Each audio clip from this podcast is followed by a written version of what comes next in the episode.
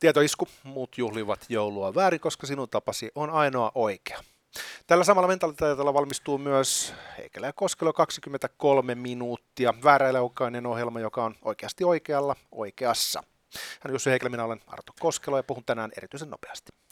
Johanna Tukiaisella on uusi rakas. Hän on Seiskan mukaan rikollisrakas Paul.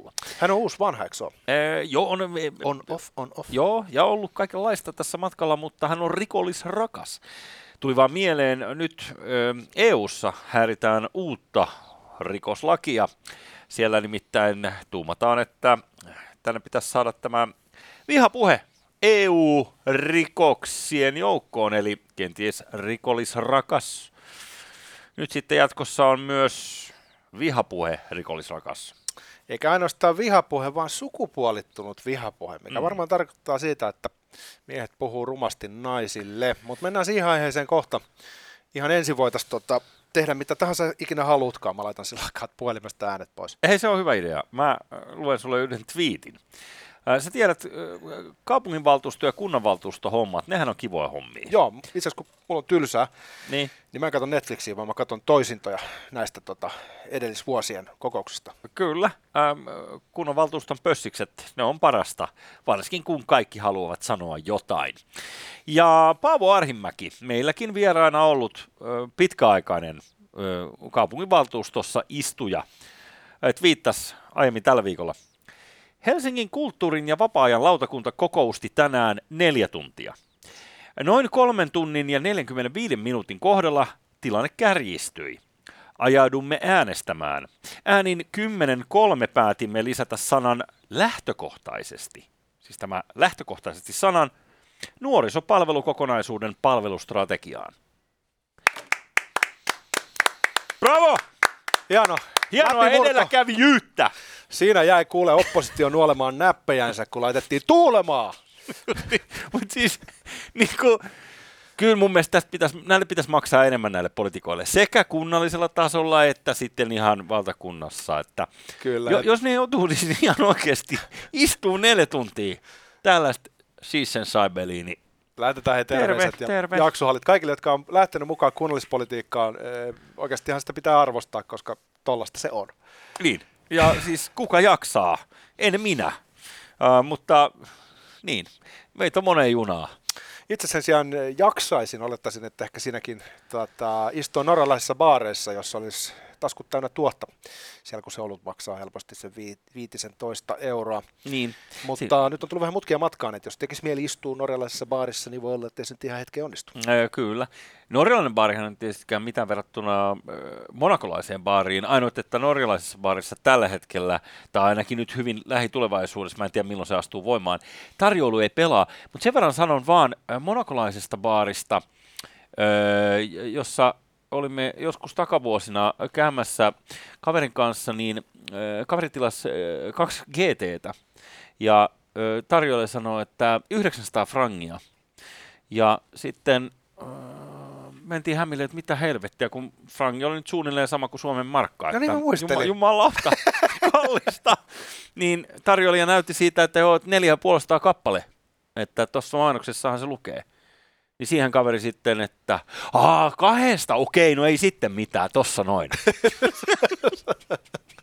Eli sinne Ai pitäisi joku kerran mennä, mennä ryyppäämään, koska mä sanon, että sen illan jälkeen niin sä tiedät, tiedät, tiedät ryypänees kun katsot lompakkoon sä tai voit, tiliotteeseen. Sä voit kokea olleesi rikas hetken aikaa. Varmaan tehty jokin halvempaan Bombay Saf- Safar Gini vielä, ei se mitään erikoisen hyvästä kuitenkaan. Ei se ollut kallista vaan. Se, sen fiinimpää. Sitten mentiin McDonald'siin syömään. Siellä saa kunnon ruokaa halvalla. Yhdet kalleimmat oluet, mitä ö, on löytänyt, niin Singaporessa ö, tällaisessa viiden tähden hotellissa, ja ne oli jostain syystä eksynyt, niin kun minibaarista lähti se oli muistaakseni jotain 22 euroa tai jotain. Joo. Tiedätkö, pullo Heinekenia.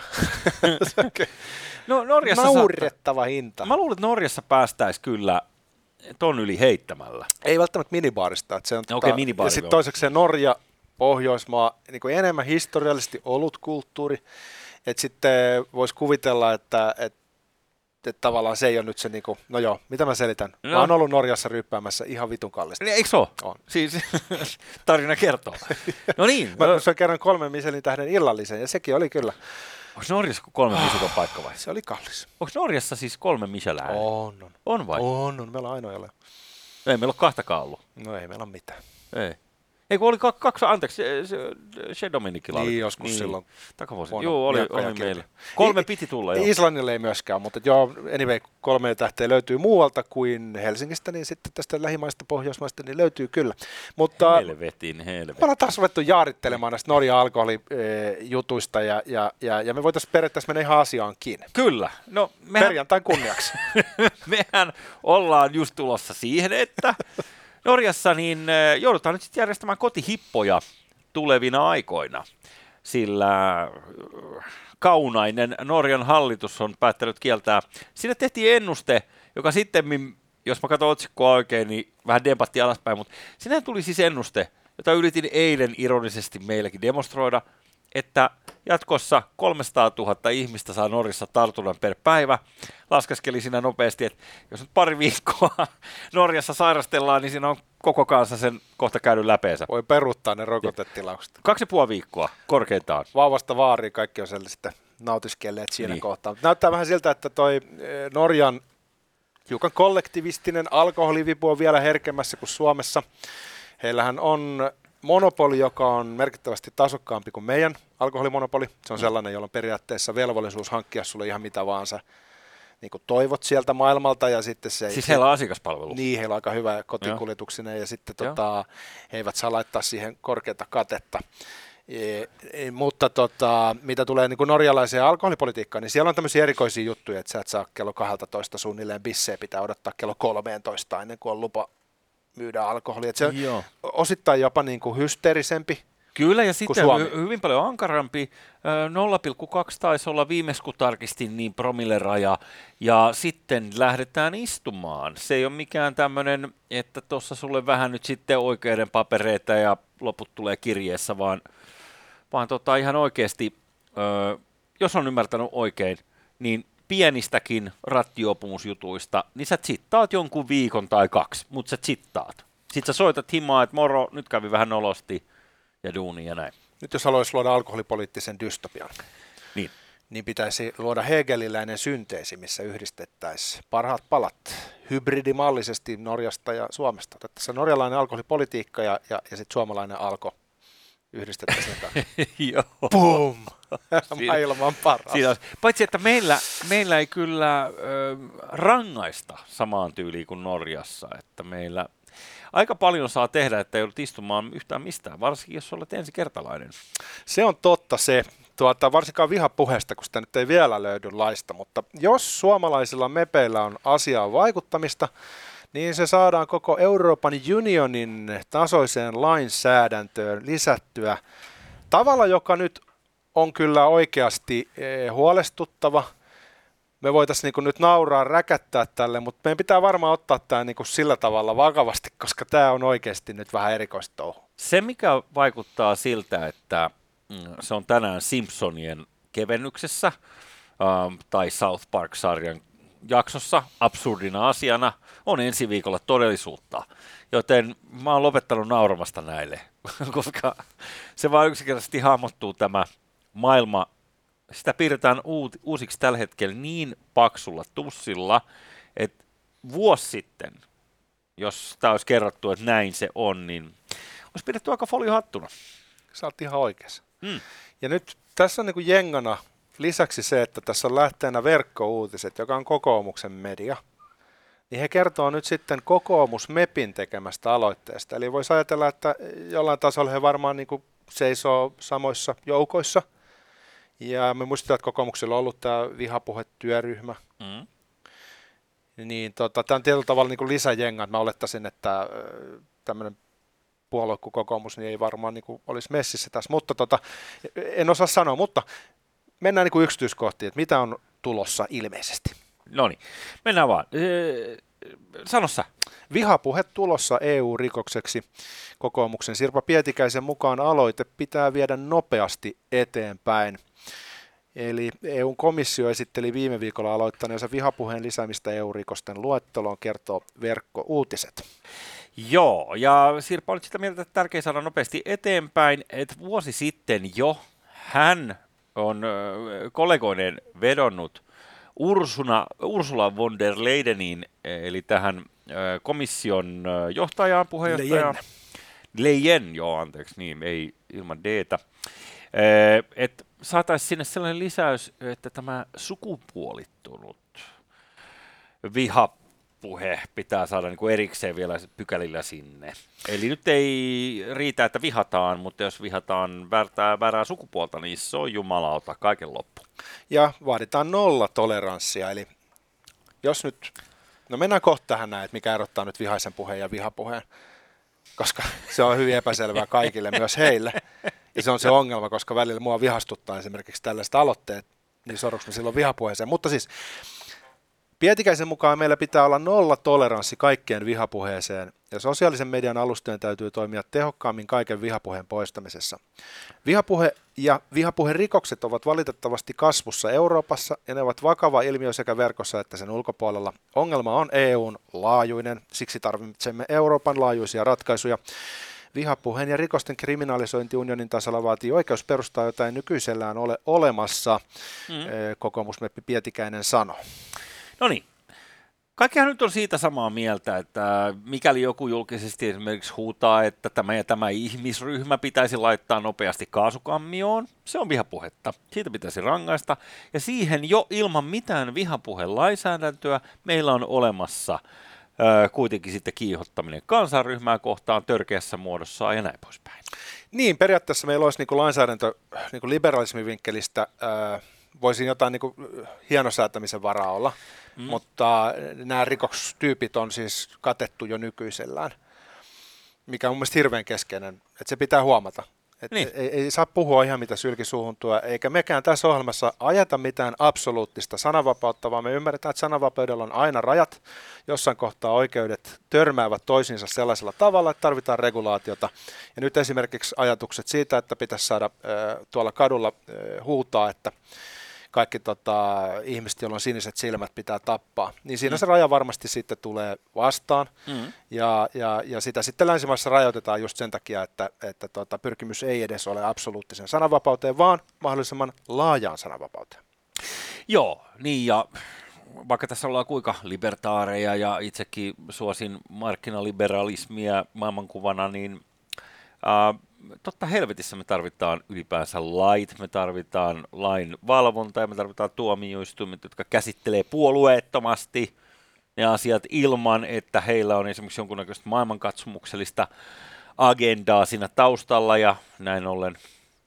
No, me on sanottu liian monta kertaa sekin ääneen, niin ei mennä siihen nyt siihen syyttäjään, mutta näin niin kuin intersektionaalisesti kun lähestytään sitten, niin lähdetään tästä sukupuolittuneesta asetelmasta, mikä öö, sinänsä on ymmärrettävä ja, ja, ja siinä ei, se ei ole pelkästään huono. Esimerkiksi niin. jos me ajatellaan niin kuin väkivaltaa, perheväkivaltaa, mm. niin useimmiten tekijä on mies ja uhri on sitten tota, nainen, jos puhutaan heteroparisuhteesta. Naiset harjoittaa myös perheväkivaltaa, joka on osittain piilevä ilmiö, mm. mutta joka tapauksessa voidaan niin kuin sanoa, että keskimäärin miehet on isompi kokoisia.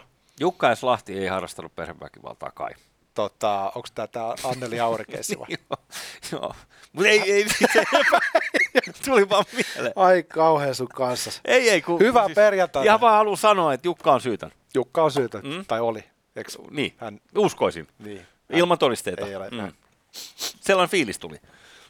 tota, mutta tämä siis tämä määritelmä, tämä niinku, tää levii kuin lonkero, mustakalla lonkerot ympäriinsä. Mä luen tämän kohdan, missä Pietikäinen perustelee tätä ja antaa meille esimerkkiä siitä, että minkälaisesta ilmiöstä on kyse, ja sen jälkeen voitaisiin keskustella siitä, että, että mitä kaikkea tämä nyt voisi sitten tarkoittaa. Niin. Pietikäinen sanoi, että sukupuolittunut vihapuhe on hyvin laaja ja monialaista, alkaen nuorten tyttöjen esineellistämisestä ja koulukiusaamisesta seksuaalissävytteiseen kommentointiin, asiantuntijuuden vähättelyyn ja seuraa naisia jossakin muodossa läpi elämän ikäsyrjintään saakka. Okei. Okay. Niin nyt me niin kuin tuossa vähän aloitettiin ennen kuin päästiin Anneli Auriin, niin tota, siis tunnustetaan esimerkiksi tämä, että naisten asiantuntijoita vähätellään enemmän kuin miesten. Ei tämä maailma valmis ole, ei kukaan väitä, että meillä olisi täydellinen tasa-arvo, öö, vaan tässä niin kuin tavallaan niin kuin on nähtävissä niin kuin ikäsyrjintääkin näkyy, että nainen on ensin liian nuori ja sanotaan, että sä oot liian vanha, missään kohtaa ei tunnu olevan sopiva, kun taas sitten mies voi jo 29-vuotiaana olla valmis johtamaan organisaatiota. Tällaisia ilmiöitä voidaan ehkä kulttuurissa nähdä, mutta jos me ruvetaan määrittelemään tähän Euroopan laajuisen vihappuhelakiin ainoastaan tämä sukupuolittunut ajatus siitä esimerkiksi, että, että tyttöjen koulukiusaaminen on nyt se ongelma, niin mehän täysin ohikatsotaan silloin sitä koulukiusaamista, mikä on merkittävästi yleisempää ja todennäköisesti fyysisempää, eli sitä koulukiusaamista, missä kiusaaja on poika ja kiusattu on poika. Mm. Niin tämä tällainen yksilmäinen näkökulma todellisuuteen, niin todennäköisesti johtaa jälleen eriarvoistumisen lisääntymiseen ja aitoihin katvealueihin. Me ei Joo. enää tunnisteta niitä ilmiöitä sen takia, että me on määritelty ne ideologisista syistä sellaisella uuskielellä, joka tunnistaa mm. ainoastaan näitä identiteettipoliittisia rajoja. Ja siis mä oon muutenkin sitä mieltä, että koulukiusaaminen pitäisi tuoda isosti takaisin. Siis se on aivan liian aliarvostettu öö, öö, patriarkaatin muoto. Sä oot sanonut sen tässä ohjelmassa kuin neljä kertaa, ja sua ei vieläkään ole. Mutta siis siinä on hyviäkin puolia, koska ää, tietyllä tavalla ne koulukiusaaminenhan pitää kaikki niin kuin, idioottimaisemmat aivopierrut yleensä niin kuin ihmisillä sisällä. Mutta sitten jos ei sitä niin kuin, tavallaan ei ole mitään luonnollista vihollista, niin sä voit huudella mitä vaan tuolla. Ja sen jälkeen next thing you know, sä oot jossain niin e- e- YK-puhujapöntössä vittu purjeveneellä. Niin sekoitat sä nyt tahallaan niin tämän, jonkun tämmöisen yhteisöllisen kurin pitämisen? Mä, mä, vaan ärsytän. Ei, ei mulla ole mitään. Siis, Joo, ei, sulla, sulla, sulla ei ole mitään. Sulla, sulla on viikonloppu käsillä. Joo, eiku. Toi ihan totta. Sori, mä pilaan tämän, tämän niin kuin järkevän keskustelun tästä, mutta... Se, se meni totta kauan sitten ja muuttui mahdottomaksi. Mä vaan hämmästelen tätä niin kuin ajatusta, että seksuaalissävytteinen kommentointi olisi lähtökohtaisesti vihaista puhetta. Mä ymmärrän siis, kaikista näistä on olemassa esimerkki, mutta miten helvetissä sä mm. määrittelet tämän?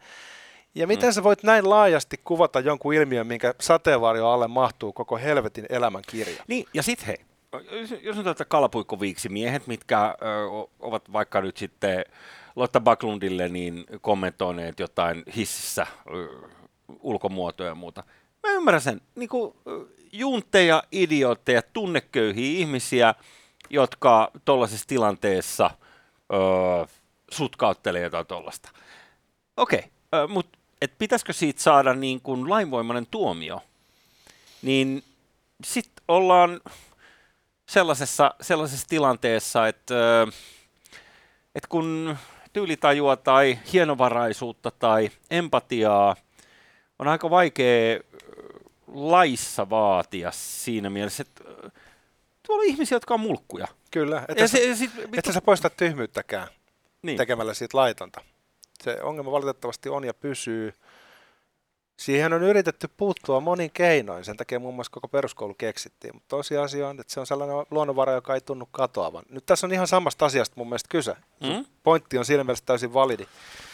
Mä näen, että tässä on niinku sellaisia seuraamuksia, jotka saattaa olla helvetin hazardeja yksilön oikeusturvan näkökulmasta.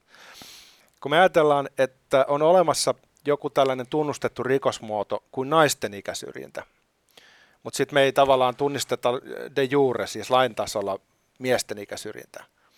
Niin sitten kun sulla on sellainen tilanne, että sulla on kaksi ehdokasta, jos sä haluat pelaa varman päälle, niin sä valitset sen naisen, koska silloin ei voida syyttää sua laittomasta syrjinnästä. Kun taas sitten sillä miehellä niin ei ole siinä kohtaa ikään kuin sitä vipua käytössä. Mm-hmm. Eikö tämä nyt niin keikauta systeemin sellaiseen suuntaan, missä sen sijaan, että vahvistettaisiin yksilöiden oikeusturvaa, niin heikennetäänkin sitä sellaisella tavalla, mikä on räikeän syrjivää? Kyllä, lyhyt vastaus. On todella näin. Sitten mua pelottaa hieman, että okei, jos nyt tehdään tällainen vihapuhe pykälä lakiin EUn laajuisesti, mikä instanssi Tuleeko siihen joku erikseen joku tämmöinen äh, tuomioistuin, vihapuhetuomioistuin? Eikö niin, joka kootaan sitten mistä? Jostain syrjityistä ja päähänpotkituista, niinkö? Me, Niin ja Va, miten et, se, et, et, miten, se, niin kuin omat asiantuntijat. mit, mit, mit, miten se rikos määritellään, mitkä tunnuspiirteet pitää täyttyä? Tämä on nyt olennaista. Mm. Kun länsimaisessa oikeuskäytännössä tämmöinen onus probandi periaate, eli syyttömyysolettama. Eli pitää pystyä todistamaan aukottomasti, että joku on syyllinen.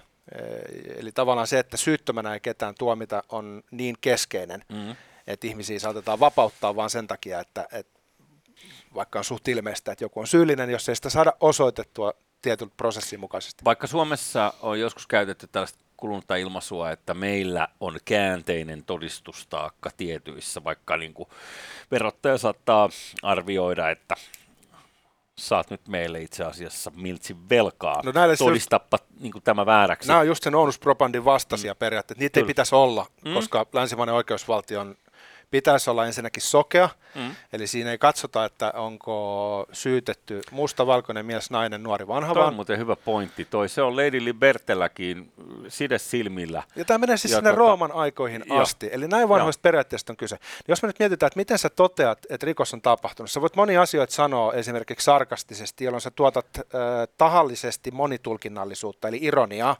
piilotettua ivaa, jossa sanotaan joku asia ja tarkoitetaan toista. Mm-hmm. Ja sekä vastaanottaja että sanoja ymmärtää, että tämä on se vitsi juju. Niin. Jos sä luet sitä kuin piru raamat, tuotat sen kirjaimellisesti, niin silloinhan se kuulostaa törkeältä loukkaukselta, vaikka sen tarkoitus voi olla päinvastainen Kyllä. niin jos me ruvetaan menemään insentiivien tasolle, niin me ollaan ajatusrikosten kanssa tekemisissä. Pitäisi osoittaa, että Jussi ei ollut sarkastinen sanoissaan, että Arto Uuniin. No miltä se näyttää litteroituna, kun ö, esimerkiksi luetaan nyt vaikka tämä lähetys ääneen tuomioistuimessa.